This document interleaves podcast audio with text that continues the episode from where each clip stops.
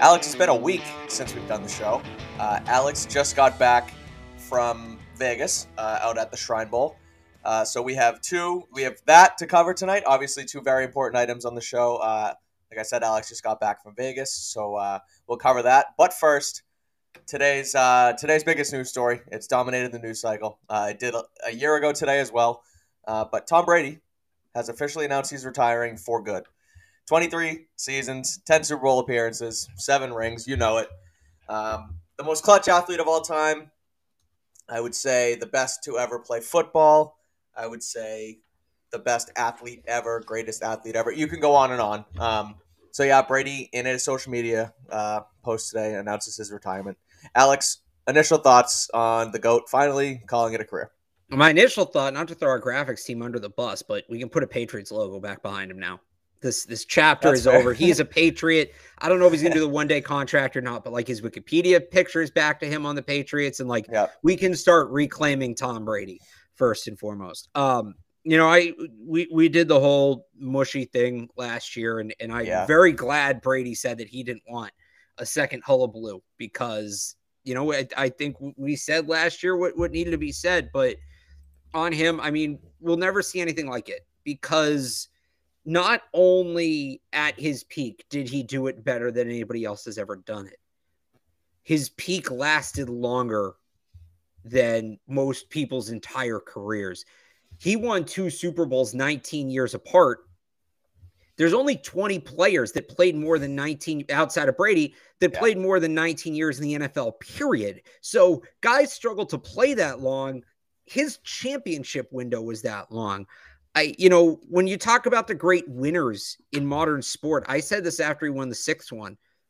That completely cleared him of not that there was really any debate, but completely cleared him of like Montana and those guys Man, and you know, now I mean it's him, it's Jordan, it's Muhammad Ali, it's Michael Phelps. Michael Phelps, good, good know, call. Wayne Gretzky, like that's the class. Yeah. And really, I think he's at the top of that class. It's probably him and Ali. And then if you want like the next group, let's say he'd hung around and won, won one more. Now you got to go back to like the Colosseum and like the ancient yeah. Romans and like you talk about the greatest athlete, the most accomplished, the most successful athlete on the on this planet in the history of this planet. But in the modern era, to me, it's him and Ali leading that class. And um, the the the funny thing about it for me, like it's no secret, and I talk about this all the time. Like I fell in love with the game of football watching the 2001 Patriots in the early 2000s Patriots, and I am here on this show doing what I do for a living because of those teams. And if not for Tom Brady, I, it, so it was funny before Super Bowl 49, I was in college and and my dad texted me, you know, a picture of me and my brother watching Super Bowl 36. Mm-hmm. Said, think about it. If, if they don't win that game, he goes, you're probably like, you know, uh, a general studies major somewhere. And, you know, you're going to be doing some desk job. And it's like n- nothing against that, but right. I'm one example where Tom Brady and those teams impacted my life tremendously. I'm hardly alone in that. Mm-hmm. The majority, the heavy majority of people in New England, especially my age, our age, have had our lives impacted in, in somewhat major ways by what Tom Brady led. And he probably understands that to an extent. I would think when you're that notable, you sort of get it comes with the territory, but he'll never right. know the half of it, how oh, yeah, much he 100%. truly impacted people. And I wish I could just sort of tell him. Yeah. you know, um, but that, you know, it, it, it, beyond the football legacy, I mean, just, just the legacy he lives in this region and the impact he had on this region, the whole run of titles, right?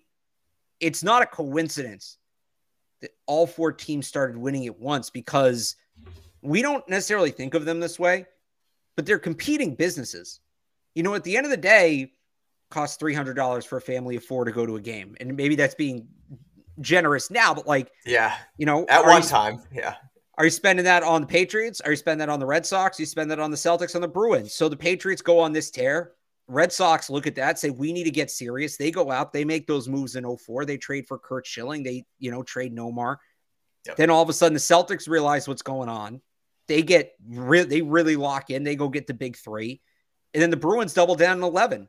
And it it all kicked off obviously with Tom Brady. So we'll talk a lot about the kind of player he was, but just his impact on this area to me is is outstanding. Honestly, hang on, I want to pull this up. I never really thought of it that way though until you just said it. Just the you know the competing businesses and the fact that they all sort of went on this run as soon as the Patriots did. It's like that's probably a very big reason why is because of yeah. what Tom Brady did.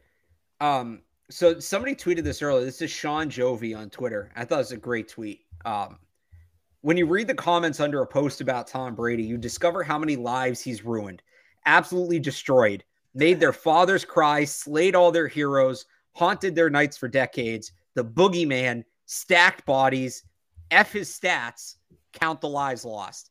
And that's the other thing about Tom Brady. Like I, I kind of tweeted this earlier. Like just to, and, and it sort of goes to what I was saying before too, right?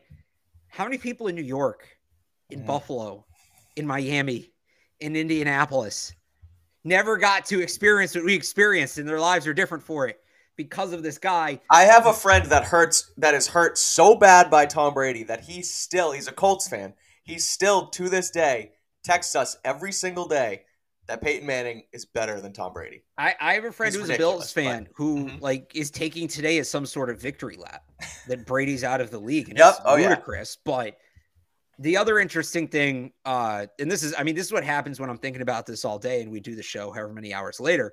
Mm-hmm. Like just kind of the wordage in there, right? Like like count the bodies. I, I have always had this sort of thought about Tom Brady too, and this feels like you know there's not really a time to do this. It's a random thought, except for right now. Mm-hmm. Everybody likes to compare Tom Brady to Darth Vader, right? When we do like the fictional movie characters, in Darth Vader, and I know some people do the Terminator and things like that.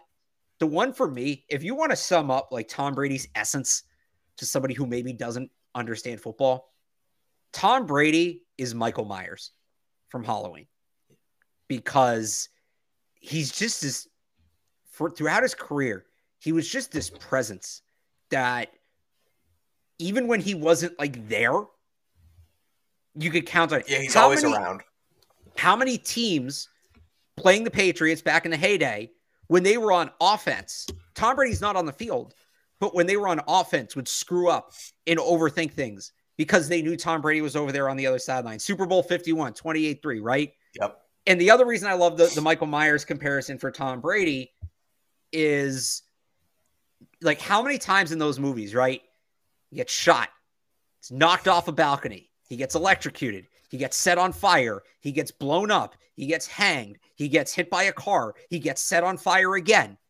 And he just every single time he comes back stronger, yep. he comes back more aggressive, he comes back with a vengeance this is a super random thought. I'm not even that big of a horror movie guy. I'm really not. But I'm not a big movie guy, but there there's this there's in the trailer for for one of the recent Halloween movies, Halloween I think it was Halloween Kills or Halloween Forever or whatever. There's like and Mike, you probably saw the trailer. There's a shot where so it's in the movie before, like they trap him in a house and they lock him in the basement, Michael Myers, and they burn the house down on top of him. And again, this is like, all right, he's definitely dead. Uh-huh. But it's Michael Myers in the shot in the trailer, in the shot in the like at the start of the next movie. He just walks out of the burning house, just fire around him, just holding an axe, just like dead eyed. And it's Can't like, yeah, that's like when I saw that in the trailer, I don't know why. My first thought when I saw that was, holy crap, that's what like that's what it feels like watching Tom Brady take the field. Is like it do, do whatever you want. It doesn't matter. He's going to figure out a way to get you in the end. So that was similarly, a different direction, but these are the thoughts that have been bubbling. Similarly, similarly, and I know you're a Breaking Bad guy. Um, it yeah. reminds me at I guess he he doesn't make it at the end, but it's that feeling you have when they try and kill Gus or they kill Gus and he walks they blow up the the hospital room and everyone's like he's gone and then all of a sudden he walks out and tightens his tie and you're like oh my god he somehow survived and like that's how it feels with tom brady spoiler alert gus ends up collapsing but uh, that, again that's how it feels it feels like he always stuck around he always continued to fight another day. Um, I guess, what do you think now uh, of the quarterback carousel that's going to happen in the NFL? Because a lot of people thought that he might join Josh McDaniels in Vegas. A lot of people thought he may go to Miami, uh, even maybe come back here. So there, there's a lot of moving parts now. Um, Derek Carr still on the trade block. Tua looks like he's going back to Miami. The Jets are open. So what, what, what, what kind of impact do you think that has? Um, so I, I, honestly didn't think about the quarterbacks a ton today. Um, mm-hmm. I guess I Carr to Tampa is interesting to me. Mm-hmm. If they want to try to stick it out with this core now, this is a great chance for them to just hit the reset button and rebuild right. and sell off and tank. And if I'm them, that's what I'm doing. If they want to try to capitalize on this window with like Mike Evans, Donovan Smith, right, guys who are, are logical trade pieces versus letting them walk, right. I look at Derek Carr. I think that's an interesting one. Jimmy Garoppolo to the Raiders then makes all the sense in the world. Those yeah. are kind of the two I thought of. Um, the real interesting one for me, and as it relates to the Patriots, is the wide. I, I guess it's not a wide receiver carousel, mm-hmm. but yeah, I saw your Mike, tweet about this. Mike Evans should be available at yeah. this point. You know, if they're going to tank, which they should, he count they're 55 million over the cap, 56 million over the cap. Most of that they can't move. 31 million's tied up in Brady. That's it. That's flat. And I know the cap can be manipulated, but you have to do things to manipulate it. And right. trading Mike Evans is something you could do to manipulate it. So, you know, does he become available? Would the Patriots be in? I don't know. I, I've seen very mixed opinions today. I think in a down year, and what was considered a down year, he caught 77 passes for 1,100 yards and six touchdowns.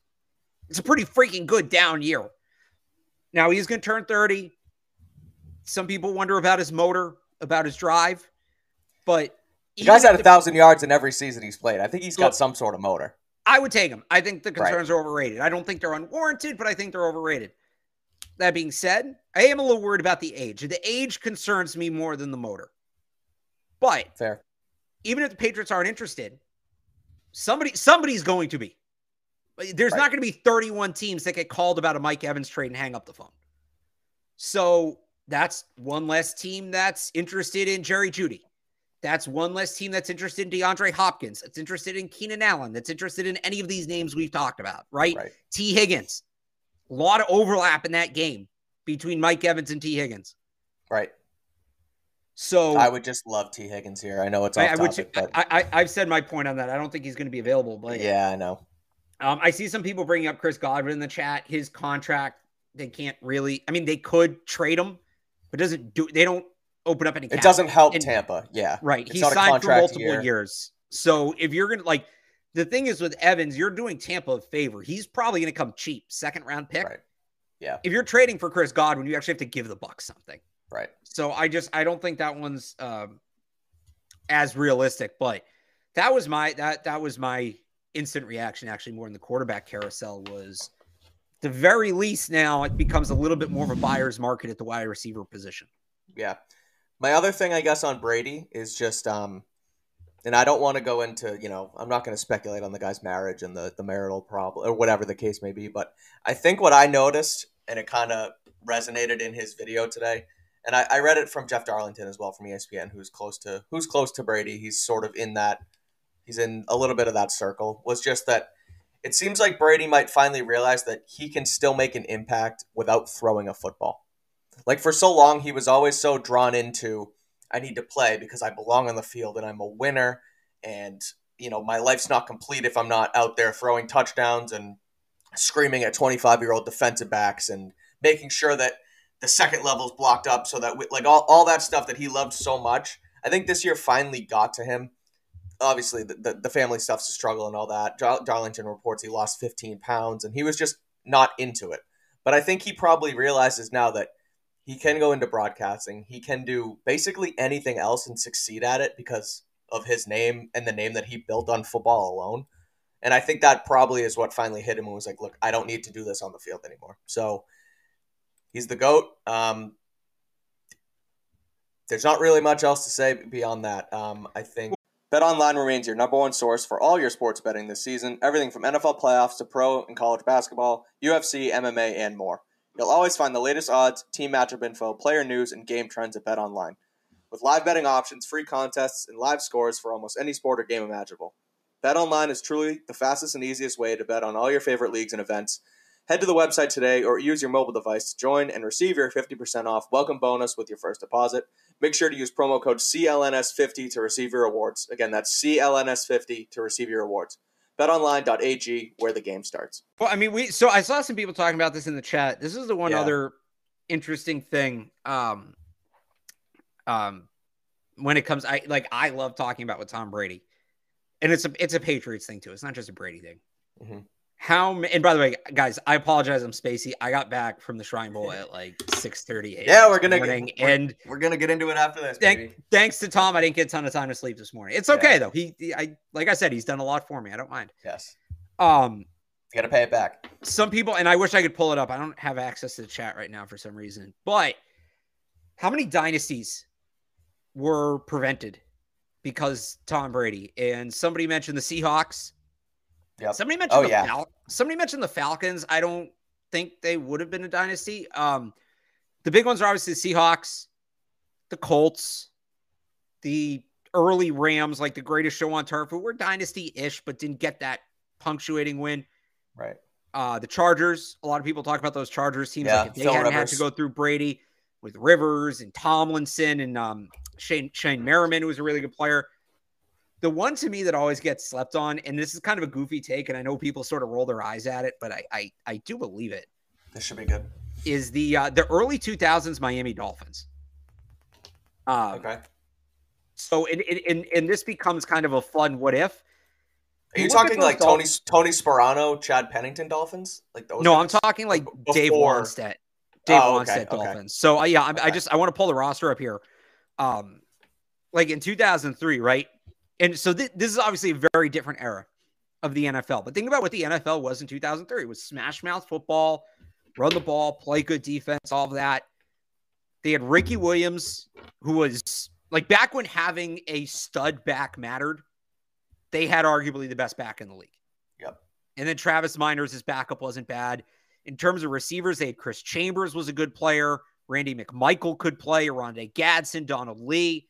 And then, I mean, how many Hall of Famers were on that defense? Zach Thomas, Junior Seau, Sammy Knight, Brock Marion, Jason Taylor, uh, Patrick Surtain. They had a young Patrick Surtain on that team. Like, all right. They Didn't have the quarterback. You know, it was Jay Fiedler, who was yeah fine. Like, I don't think Jay Fiedler was bad. I don't know that he was great. Uh, He's what Belichick thought he could win with the top 15 right. to 20 ish quarterback. But, like, if those teams don't have to go through the Patriots in terms of the division, because think about it, they're Miami, and like it was hard, like they're either not winning the division or they're having to go on the road to Indy every year because right. they didn't, they couldn't overcome the Patriots. If the Patriots aren't in their division, that team, I, I don't know that they win multiple Super Bowls, but they have a much stronger legacy. And the other interesting what if of this that I love what if the NFL, when they did the divisional realignment 2002, like they should have, put the Dolphins in the AFC South instead yeah. of the Colts? And look, there was, there was a reason they kept it the way they did. They were trying to preserve historic rivalries. And like, I understand why they did it. Mm-hmm. But if they just go geographically, that Dolphins team, which I just rattled off, all those Hall of Famers on defense, Ricky Williams, they get to go through a Titans team that was fine. Like that Titans team wasn't bad. They had Steve McNair, they had Eddie George, but they weren't as good. A Jaguars team that was atrocious. And a, a Texans Jacksonville Jaguars. No, it was like it was like in between Brunell and Leftwich and Garrard. Oh God, okay. I don't even remember who the quarterbacks were. They were bad. Yeah. Um, and then a Texans team that's a expansion team. Right. So the Dolphins get that run, and we get Brady Manning twice a year in the division. Yeah. Like, that is one of my all time favorite NFL what ifs. But didn't happen, and Brady held them off. Yep. Brady, Brady held the Dolphins off, and and so I maybe so we said Seahawks, Rams, Chargers, Colts, Dolphins. I don't know if you have any others. I have I have a similar crazy one to the Dolphins, and it's right. Rex Ryan, Rex Ryan and Mark Sanchez's Jets. Like those teams, they made two AFC championships, and they sort of got through the Patriots at one point, and it was really more so like the Steelers that stopped them, and I forget the Yeah. other team that beat them in the title game, but I think it was Those teams Ravens, were- right? Yes, it, well, yeah, it was the Ravens. Those teams Yeah. were good too. You had a rookie quarterback Sanchez on a on a for uh, on a rookie deal who played good for what he had to do with that team. I think it was. I think they had Santonio Holmes um, after his first run with the Saint uh, the Steelers. No, I don't. Was he still there? This would be the 2010 Jets. Oh, maybe Yeah. they did. I think they had Santonio Oh, no, Holmes. Santona Holmes they had. I'm thinking of Santana Moss. Oh, did yeah, have. Santonio Holmes. You're right. Santonio Holmes, their defense with Bart Scott, like those teams were legit, and Rex Ryan was a good coach to start. Uh, I don't know how much the Patriots necessarily they overshadowed that team for sure. Um, so that's kind of what I thought with with the Dolphins too. But um, I had another Brady thought. It's not coming to mind right now. So what I'll do when I try and think about it is talk about our friends at HelloFresh, Alex. HelloFresh, it is the new year, and New Year's goals are here, and so is HelloFresh to help you achieve them. Skip the grocery store and take time to, con- excuse me, take control of your time and budget with delicious recipes delivered right to your door. Skip that snowy schlep to the grocery store and stock up using the HelloFresh Market. Simply add additional items to your weekly order, and they'll arrive at your doorstep along with your meals. You can do this by going to HelloFresh.com slash CLNS65. Use code CLNS65 for 65% off plus free shipping. Again, that's HelloFresh.com slash CLNS65. Use code CLNS65 for 65% off plus free shipping.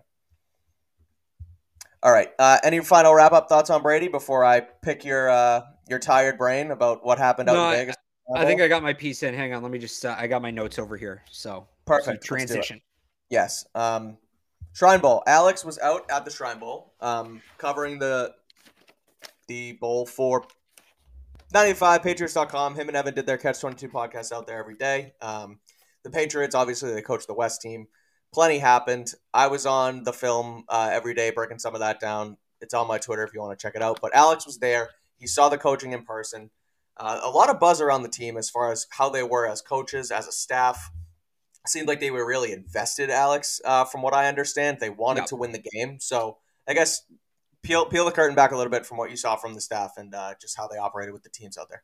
So it's really interesting talking to the players. The first chance we got to talk to them was on Friday, like late Friday, and the first practice, the first practice of the week was Saturday. So they'd had meetings, but they hadn't been on the field. And I remember like Travis Dye in particular, running back from USC, and you can hear this interview, all my interviews on on 985thesportshub.com with these players. I asked him what it was like, like what's you know just early impressions of the Patriots coaching staff. He said they're here to win. You know, it's an all star game, and they're here to win, and that really kind of carried over throughout the week.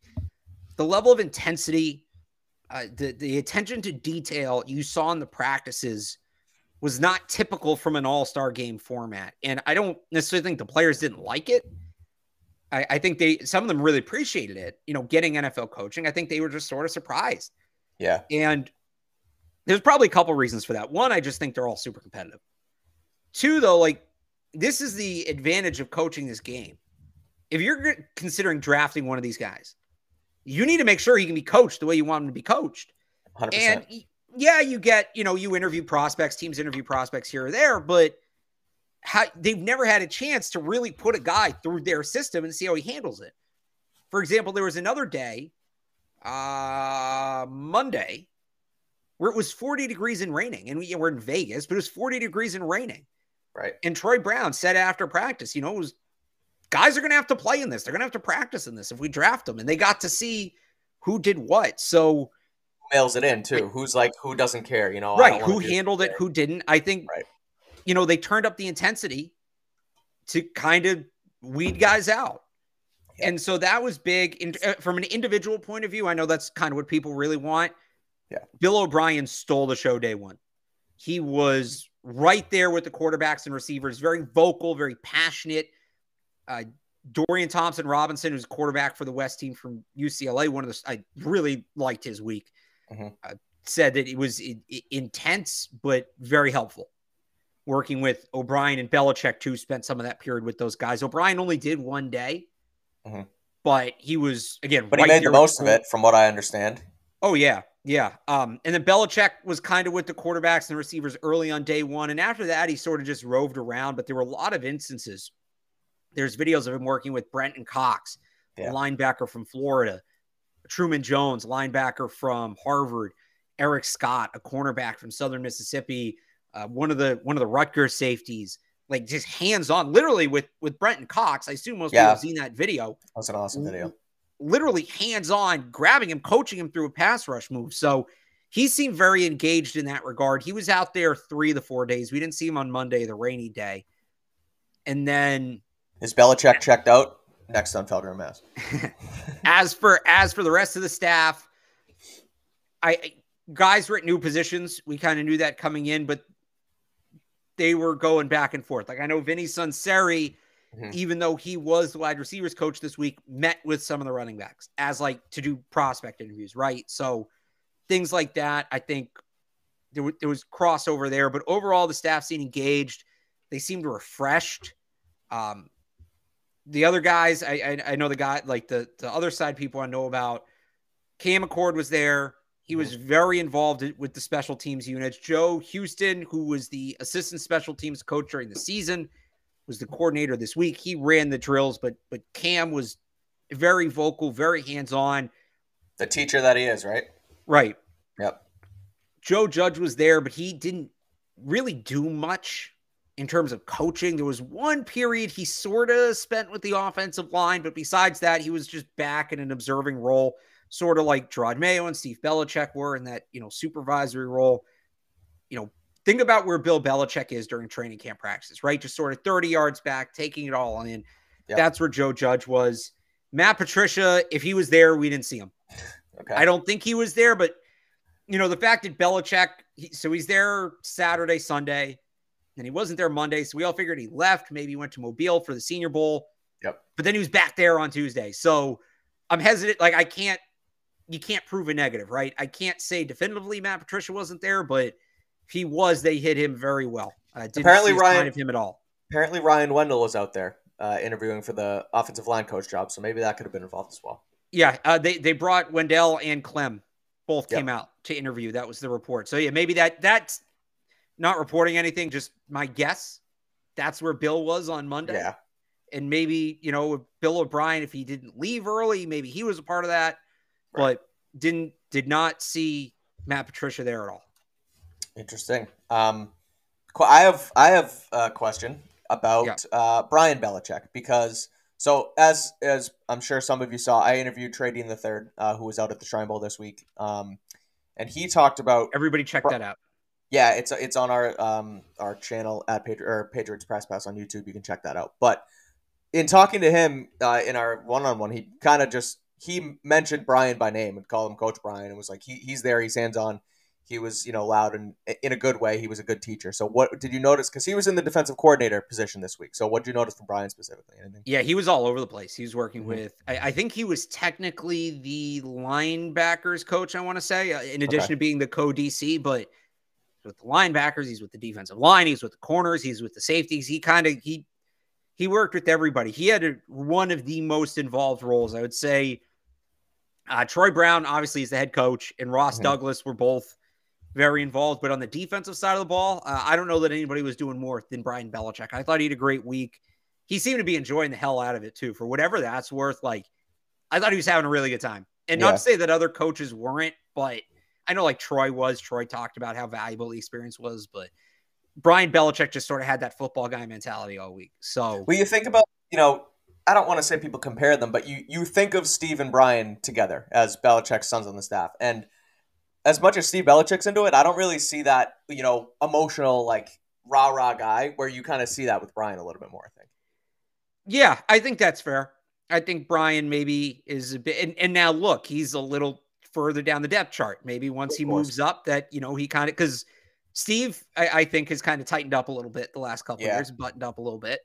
Um, as a lot of it, not just Bill Sons, as a lot of coaches do as they right. move up the ladder here, and players do as they move up the ladder here. Look at Mac Jones press conference, rookie, you know, beginning a rookie year versus this year.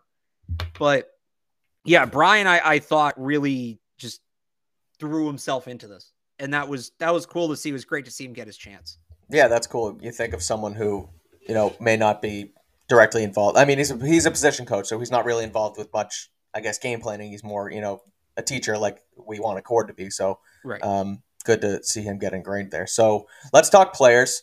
uh, what you saw from all of them. I want to start with everyone's favorite. He's on the cover of this podcast, uh, the featured image, and Zay Flowers from BC. Uh, wide receiver. He um, only practiced one day, I believe, but after what I saw from a few tapes of uh, Hodges Tomlinson, I would say Zay Flowers was the highest, the the top prospect at this thing out there. And uh, what did you see from him on day one? And what do you think about the Patriots actually picking him at 14 if it's ever a possibility? Because that continues to get, you know, turned out a little bit. I don't I think that's a little bit too high for them. We talked about it last week, but what'd you see from Flowers and what do you think of it? So he was excellent that one day. And and I love the mentality too, because he didn't practice the first day. He was out there, and I'll give him credit too. Like Hodges Tomlinson said he was there to interview, and that's I, I didn't see him on the field. He was there, uh one day he was there, sorry, yeah. in a sweatshirt. But the days Zay didn't practice, he was out there and he was involved. Yep. And I should say the same thing about uh, uh, Travis Dye as well. But mm-hmm. I think Zay got out to the first day, wasn't practicing, kind of got that vibe of, oh, all right, he he thinks he knows who he is, and he said, you know what, they want a show, I'll give him a show. And I mm. love that attitude. He, he put on a show. He really did. He he was the one that stood out to me. Like he was great in team drills and run and one on ones and all that. And he expected that. Right. And it's kind of weird to go off an individual drill. I try not to do this a lot because there's not a ton to be gained.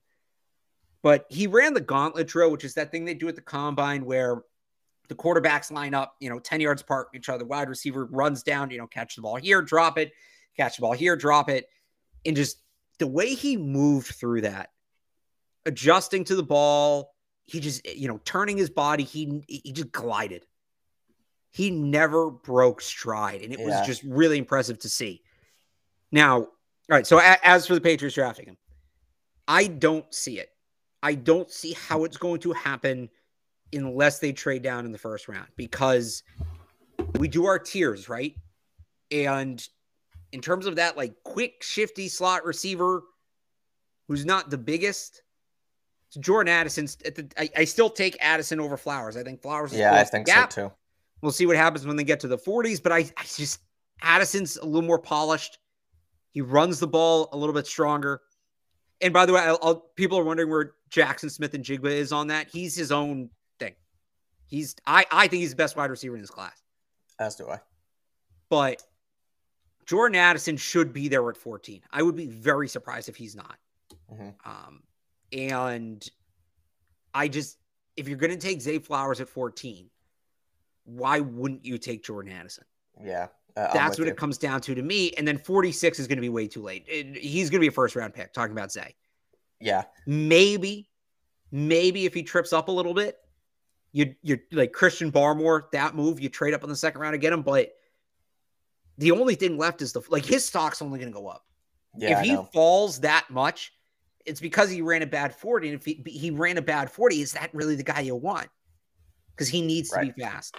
So I just don't see how they make it happen unless they trade back in the first round. I will tell you this. So Zay Flowers only practices one day. Patriots are running that Bill O'Brien offense. In the they need that quick, shifty slot receiver who steps in. Demario Douglas from Liberty. Okay. And you know, we're gonna do the tiers. He's a few tiers down. Like after Zay, I get you know Tank Dell in that group. The next tier, and coming into the week, Demario Douglas was a projected late day three pick. He should not be anymore.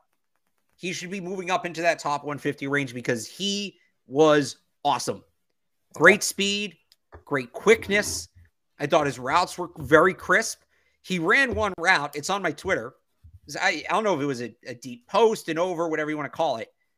He came out of that break so crisp. The cornerback literally fell flat on his face trying to catch up with him. Like he's kind of, you watch the route, Douglas kind of leaning outside, like not really overcommitting, but he's leaning a bit on the corner who has outside leverage. And you get the corner's kind of feeling it. And then boom, he's cut to the middle of the field and the corner's down. So I thought Demario Douglas was really impressive. If they want that guy, but they want to take a tackle, they want to take a corner, right? With those premium picks, Demario Douglas is a guy who should be on their on their radar. I thought he was excellent. Trey Flowers was the best player at this event. Zay Flowers. Zay Flowers, Just yes. Trey Flowers, former Patriot. Zay Flowers. Again, Trey well, because I'm looking at Trey Dean's name here on the top of my list. I'll get to him, but yep. Zay Flowers may have been the most impressive player at this event, but I don't know that any player exceeded expect like the expectation was for Zay Flowers to be the best player there. He right. there wasn't necessarily room for him to exceed expectations. Yeah. You get what I'm saying? Fair. Yeah. On the offensive side of the ball, I don't know there was a player that exceeded expectations that did more for their draft stock than Demario Douglas from Liberty did. Not to take away from Douglas, but the okay. other receiver I want to ask you about, and from what I saw from both watching yeah. film and on Twitter, and just sort of you know watching from afar, was Justin Shorter from Florida. Yeah, who's six six three, two twenty five. I tweeted out a clip of him where he just put a corner on his behind, ran right by him. And the other thing I liked from him, if you go to my Twitter and check out the clip of Shorter, is once he runs out of bounds and gets forced out, he still kept running towards the end zone. So he has like he just he wants to score no matter what. That's what you do in practice. Um, he was impressive this week. A lot of the Florida guys were impressive, like Dean and Cox as well. But what do you think of Shorter? Because I I went to look back at him from you know what he did at Florida, and he wasn't superb in college, but he really looked to show out this week. Yeah, and I mean the thing, the point about Florida, the the best schools at this thing were were Florida had a great week. Yeah, we'll get to Louisville. Louisville had an outstanding week. Michigan State came in strong, and um, uh, Minnesota had okay. a really good week. On shorter, mm-hmm. so it was the way they set it up was interesting because there were a lot of big corners and big receivers in this game. And I don't, you know, normally I look at a guy like that in a game like this and I would say, well, was he just dominating because of his size? Mm-hmm. But he was facing a lot of really big corners. So that was interesting. You talk about the motor. There was a play it was the last play of day two, and the Patriots did that thing they do in camp, right? Where it's the offense versus the defense. Yep. And the losers do push-ups, and he he runs a double move shorter, beats the corner, the ball's underthrown. He comes back to it, makes a diving catch. Most guys, college guys, you make a diving catch, you're down. That's college football. Shorter new NFL rules, got right back up, ran into the end zone. Final play practice. Awesome. awesome. It's on the yep. Shrine Bowl Twitter. He made a couple other highlight catches during the week he he certainly was impressive. We're gonna have to see what he runs. Right. It, it, was really interesting. We me and Evan talked to Eric Galko, who's been on this show, who runs the the Shrine Bowl. We talked to him after the last practice, and he said that he thinks both Shorter and Bryce Ford Wheaton, who everybody knows I love, uh-huh. are going to get DK Metcalf comps once we get closer to the draft. Now, okay. that felt a bit lofty for me. Now, yeah. if Shorter runs a 4 3, I see it. Right. I don't know out there that he had 4 3 speed, but I mean, that's kind of the prototype you're looking at. Big body, strong athlete. Like a lot of people liked A.T. Perry coming into this week from Wake Forest. Mm-hmm. Yep. And he had a really good first day in the non padded practices. And he's big, like tall, but he's not built. He's not quite as like thin as Tyquan Thornton, but it's a similar build. And so you look at a guy like that, comes out when the pads aren't on. He was excellent. One on ones where there's not a ton of contact, he was good, but he sort of disappeared in team and he got bodied by some bigger receivers. Whereas Justin Shorter, like they're both six three, but Justin Shorter's ripped. Justin Short, honestly, yeah. it took me until the end of the first practice to figure out he was a wide receiver. I kept thinking he was a tight end because he's built like one. Right. So that's a guy you look at and you're like, all right, yeah, he's you know he's just bullying everybody. Is that the level of competition, or is that who he is? So, and that's what this week is about. You know, a guy like Douglas, a guy like Shorter, who maybe weren't on the radar. You don't necessarily make your whole evaluation off of it, but you see them do what they did. And Mike, like you said, you went back and you looked at the Florida tape. All right, you know, this guy wasn't on my radar, but he should be. Yeah. What did I miss? Or right what is he doing differently? Like with Dorian Thompson Robinson, his he, he totally went to work on his mechanics. Mm-hmm. He he he you know went into the lab and he was throwing the ball with great zip, balls coming out quick.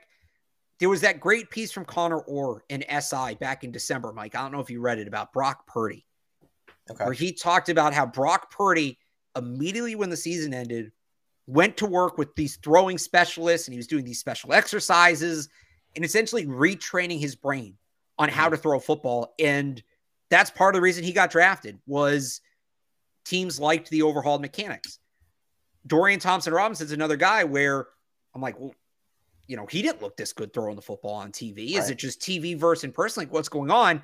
I go back and look. No, he's definitely working on his mechanics, and he he said he's been working with Jordan Palmer, quarterbacks coach. He was out there too, right? Palmer was it? I, I didn't. I he might have been. I honestly oh, okay. wasn't like he might have been. Uh, I might have missed him. I'm not saying okay. he wasn't, but if somebody else reported he was there, I'm not saying that person. I thought I saw a picture of him there. Okay. Um. Well, the fact he's working with Thompson Robinson, he might have right. been, but yeah. this is another thing with Shorter where it's like he dominated. He was excellent.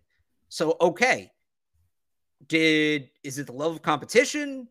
Did we miss something on the Florida tape? Is he doing something different? I, I got to get all into all that. Like, I don't have the answer. Right. You probably have a better answer than me. You said you watched him at Florida. I haven't gotten that part yet. I wanted to check in on some of these other guys first, but right. he's that. That's kind of the biggest thing from this week. For you know, Zay's a first round pick. Zay Flowers is what he is, but these other guys, a lot of these other guys, it's more so just get on the radar. Right. Can you get your name on Twitter? Can you get your name on these kind of shows?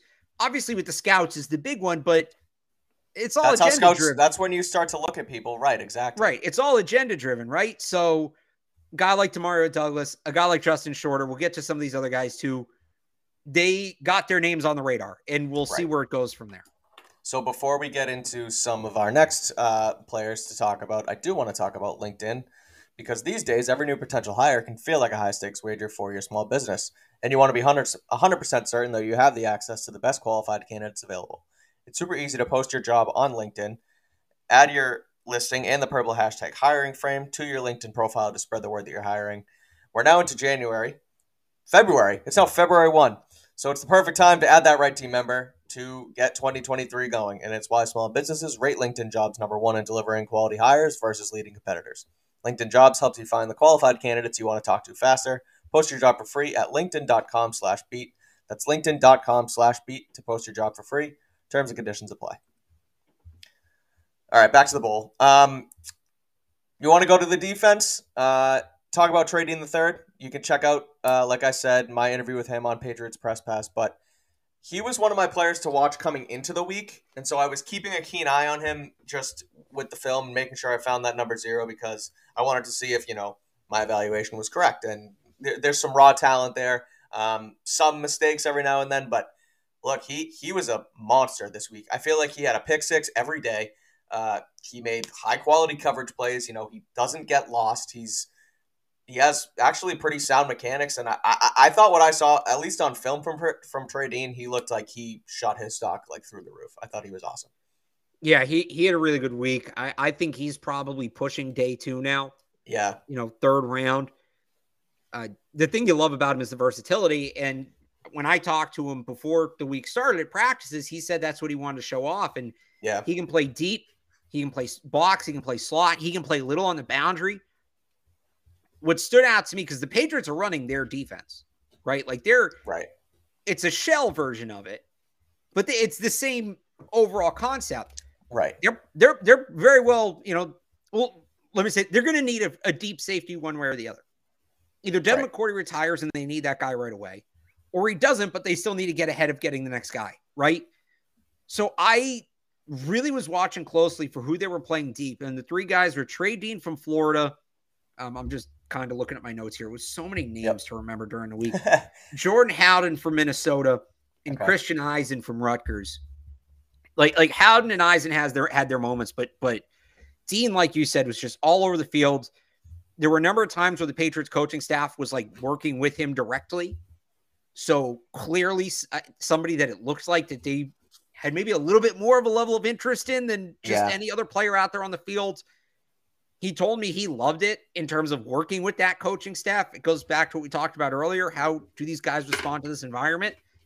He, you know, walking away from this, the question I've been getting a lot is, all right, well, which of the guys are the Patriots picking? Right.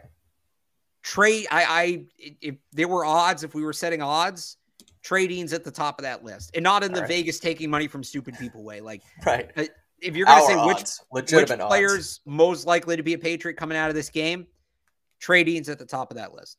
He told me the same thing that he'd love to play here. He uh, something that as I was you know prepping and doing some I guess prep work to before I spoke with him was just that his coach in Florida, Billy Napier, tries to um, enable a lot of you know the ways Coach Belichick coaches. So like you know as far as like camaraderie and team building and different things like that. And so I asked him about it, and he was like, "Yeah, it feels like the same guy. They both have that competitive edge. They want to win.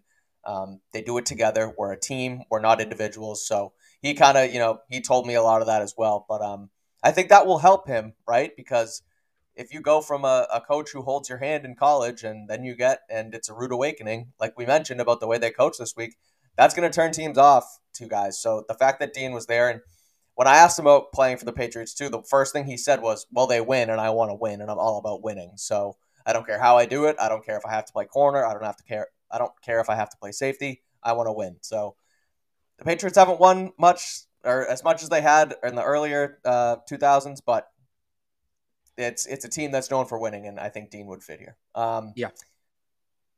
Cornerbacks. I don't have uh, actually the one I have written down was Hodges Tomlinson. I thought I saw on tape um, him get burnt once or twice. I, I thought he practiced with the East team. No. So on was that not him in a number one jersey? They reassigned in, his number. of Vegas. Okay. They they reassigned his number after the first day that, that he said he was going to be practicing. Okay. That was Arquon Bush from Cincinnati. Okay. Um, the corners for me. So the corner who really stood out was Kei'Trel Clark from Louisville. He was a baller. Yep. He he stood out honestly because the first they started running a bunch of screenplays, and he was on the East team. He wasn't being coached by the Patriots. Yep. But I mean, they're watching everybody, right? They're out there. They're seeing what he's doing. He was matched up on. Here I go again. I got so many freaking names, man. I'm just kidding. Um, Antoine Green's a wide receiver from UNC. That was his matchup. Green's six three. Clark and, and Green didn't get the ball. It's, it's Green's the one who's blocking on the screen. Clark ran right through him to blow up the screen. And he was regular. He ran through A.T. Perry. He's running through all these bigger receivers. Then we start seeing him make plays on the ball down the field. Great ball skills. Two interceptions on, on the third day. He'd won the day before that. So I'm like, all right, here we go. Big, physical, mean corner. Ball skills. Like, sign me up. And then I went, all right, well, I should look how big he is. And I'm thinking he's probably, I he didn't look big, but just the way he's playing, I'm like, this guy has to be six foot. Weighed in at 5'10, one, he came in at 5'10, 178. So or 5'11, sorry, 5'11, yeah. 178. So I'm like, all right, wow. Now, he was the best corner there. Honestly, kind of reminded me of Jack Jones, who was there last year and obviously got drafted by the Patriots. But the thing is, they don't, as good as Kei'Trel Clark looked, they don't need another 5'11 corner. Yeah, I know. They need guys like 6'1, 6'2. So now, if they were to double dip at corner, let's say they go get one of these guys, Christian Gonzalez, Cam Smith, Joey, Joey Porter. Porter. Jr. Joey right. Porter's my guy right now. Yeah, they're not going to draft him though. I'll tell you that right now. They're not going to draft him. Um, would be nice. It would. Or be. Julius Brents would be another one, right? Yep. If they go get one of those guys, I love the idea of doubling up with Kei'Trel Clark early on day three, which is probably yeah. about where he's going to go. They did it last year, right? The third round, fourth round corners.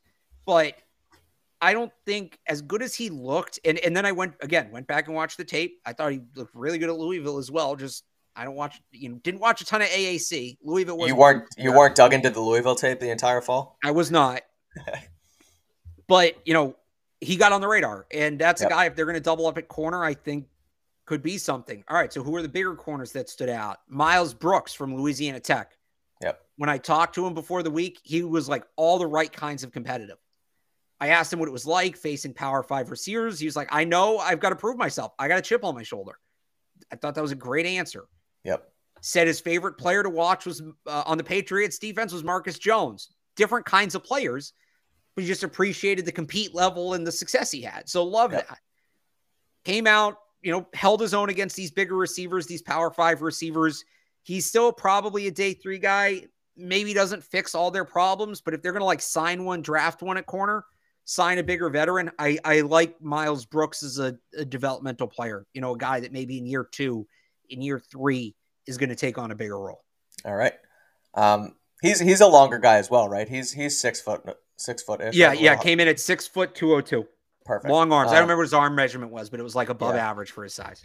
So the other position I need is uh, tackle. Some of the guys I looked at and I talked about before, and started to look at some tape. He played guard his senior year, and it's Jaxson Kirkland from Washington. I know you spoke with him. He was playing guard this week out there. I don't know if he switched to tackle as well. Every time I saw him, he was at guard. Um, he looks good, but the Patriots aren't really going to want an interior lineman. I think they're going to look to the outside. So then I talk about Connor Galvin as well. They there was one play. It was Kirkland and Galvin. It was communication, like like you read about, like you teach, and I loved it because these guys have no idea. I mean, they learn the same scheme, but they've been doing the same scheme for three days, right? And there was this one play where I Right. watch, and they both get in their pass set, or their they weren't pass set because it ends up they end up run blocking, but they set, they look to each other, they read the the line in front of them, and they figure out who's going where, why, and let's go, and they make the block for a touchdown. And that's hard to do with a guy next to you who you've never met before. You don't have any, you know, offensive line chemistry with this guy, but they both know they have to communicate, you know, to get the job done. I love that. That that speaks to me anyway as a football player. Um, but what do you think about both those guys, Kirkland and Galvin? Yeah, Kirkland had a good week. I just like you said, they, they shouldn't take a guard that high. And Yeah. the fact he worked exclusively at guard tells me at the very least the Patriots see him as a guard. It might be the league Yeah. sees him as a guard and the, in the game told them, hey, like team scouts, they want him working at guard, work him there. But at the very least, the Patriots team as a guard. So there's Yeah. that. I, I, I if they are going to go interior offensive lineman, the guy that stood out to me, and it's later on, you know, because building depth on the interior couldn't hurt late on day three Mhm. was where is he in my notes? He was number 71. There he is, Jon Gaines from UCLA. Okay. Thought he had a really good did a really good job, uh, competitive in one-on-ones, liked his footwork getting up to the next level. Other other UCLA guy, uh, Atonio Mafi, stood out to me too. He was also Okay. interior lineman. Um, A lot of but I'll just UCLA guys there. Yeah, there were. Um, on Galvin, he was probably the best tackle there. Little Nate Solderish in terms of his build. He's gonna need to put some size on. He's I don't think he's like an answer. You're not gonna Okay. start him week one. Mhm. If they want to draft him as a project guy, as a third guy, I like it. It just it wasn't a great offensive line class at this game this year. Um, the one other guy that did stand out though, and it's the same thing, kind of project, was Luke Haggard from Indiana. Okay. I just the frame was like he's like six six, like three ten, like, and he could put muscle on. You got like that. I got like Dalton Wagner from Arkansas, 6'9, 330, right tackle. Like, just get that guy in the building to see what Yeah. happens. But Galvin was the best tackle there. I, I think Okay. he's an interesting prospect, but I don't know that he's a year one, like rookie impact guy. Okay. Um, finally, well, you know what I'll do? I have one last name here, but I want to, I guess, give the floor to you again because I saw you tweeted it. Um, but I Well, you watched a ton of tape. Like, I want to get your opinion on some guys too. no, I know, but the, the reason I, am doing it with this guy Yeah. is because you gave out your offensive and defensive MVPs on the line and um, in as skill position. So, who were your MVPs from, you know, essentially each position group, if you have it in front of you? Yeah, I gotta I gotta find that tweet real quick here. Well, it's- some of them we've already talked about, like Kei'Trel Clark, Right. right. I he was so good. Uh he was probably the best player there, Okay. all things considered. So I I, I was a big fan of his game. Demario Douglas, we talked about, Trey Dean, Blake Whiteheart was my offensive MVP for the East team. They're actually Tight a, a pair right? tight end. Yes, there were a pair of tight ends I liked. Blake Whiteheart from Wake Forest and Daniel Barker from Michigan State.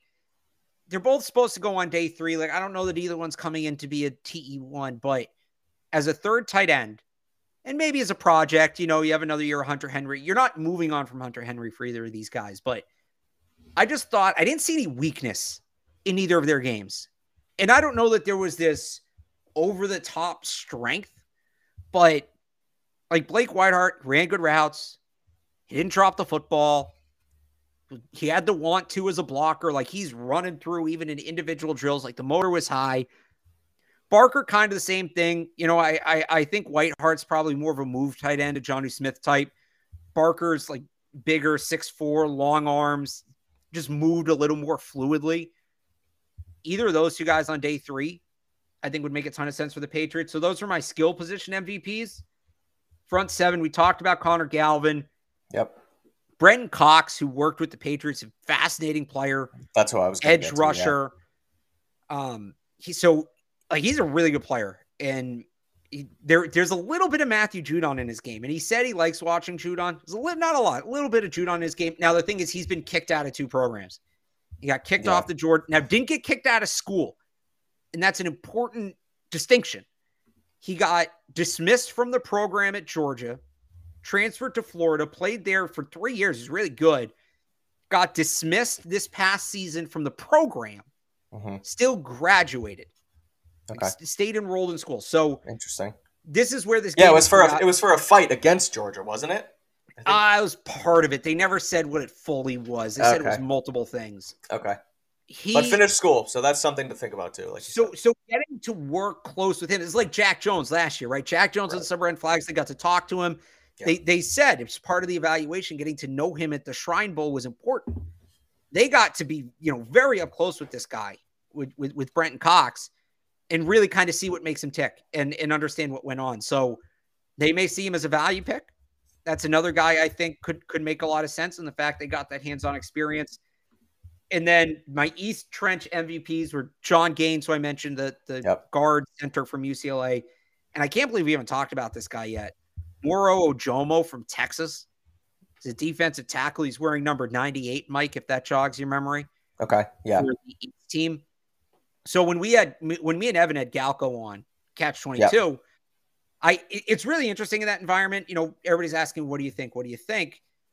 I like to ask people just who stood out to you and get that unprompted answer. yeah. Because if you ask about a player, they're probably gonna be like, "Oh yeah, you know, uh, he's looked good." Blah, He was blah, pretty blah. Good. Yeah, Who stands out to them without you having to bring them up? And of all the 100, however many players that Galko invited to this game and put the rosters together, the first player he mentioned to me and Evan was Moro Ojomo, and rightfully so. This dude was a wrecking ball at the defensive tackle spot. As a pass rusher, as a run stopper, he was in the backfield more than anybody else. He just nobody could block him. 6'3, 310, big wide frame, like just looks super disruptive. He's currently already like a fringe top 50 pick. okay. He's going to be in the conversation to be one of the, not the top, you know, Jalen Carter. Jalen Carter's the number Jalen one, Carter, right? In terms of interior defensive linemen, think like last year, right? We had Jordan Davis, and we all knew Jordan Davis was special.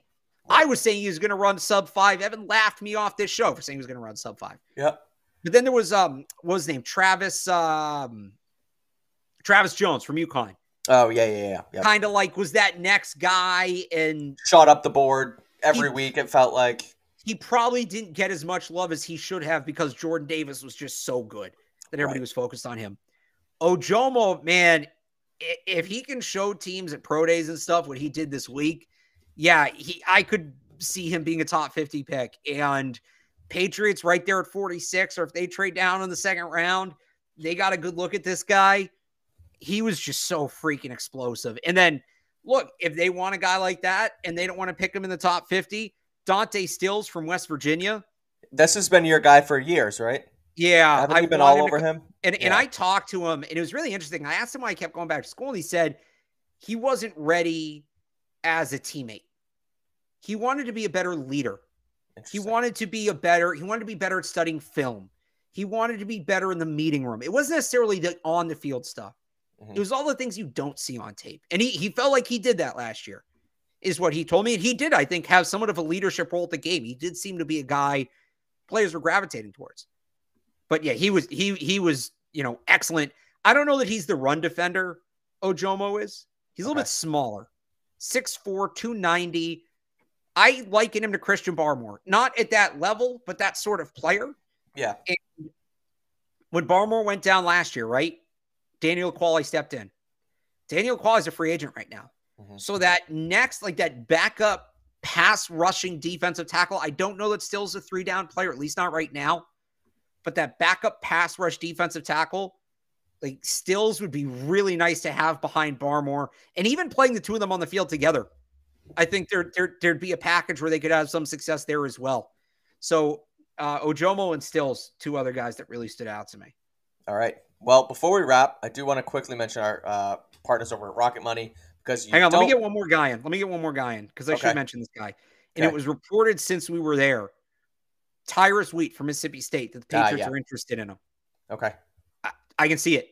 Three down, edge setting, defensive end, can rush the passer a little bit, disciplined player. Think like Montez Sweat, all these guys that have come Yeah. from Mississippi State, like they have a type for their like edge. As soon as I hear, every time I hear and think of Tyrus Wheat, I think of Montez Sweat. Yeah. So I mean, he just and, and Montez Sweat's the one who comes to mind. But there's been a bunch of guys that have come through right. there. That's who he is. And I've been waiting for the Patriots to draft one of these Mississippi State edge guys because they look like such a good fit in their defense. Yeah. The report is they like Tyrus Wheat.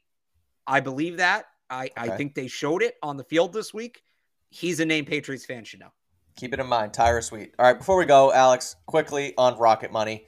Yep. Uh, I guarantee you don't know how much your subscriptions really cost. There's something in the news as well now about Netflix that you're not going to be able to uh, share accounts anymore. Um, so keep yeah, boo, keep that in mind, boo Netflix. Um, but that's just going to add to your bill because you're to have to buy a Netflix Netflix account if you keep want to keep watching Stranger Things. Most Americans think that they spend around eighty dollars a month on subscriptions when actually it's closer to two hundred. I no longer do that because I use Rocket Money. They used to be known as Truebill. They keep all your subscriptions in one place. You can quickly kick, click the cancel click the cancel button, and Rocket Money takes care of the rest. Go to rocketmoney.com slash patsbeat to save hundreds and cancel your unnecessary subscriptions right now. That's rocketmoney.com slash patsbeat. Cancel those unnecessary subscriptions today. That'll do it for us.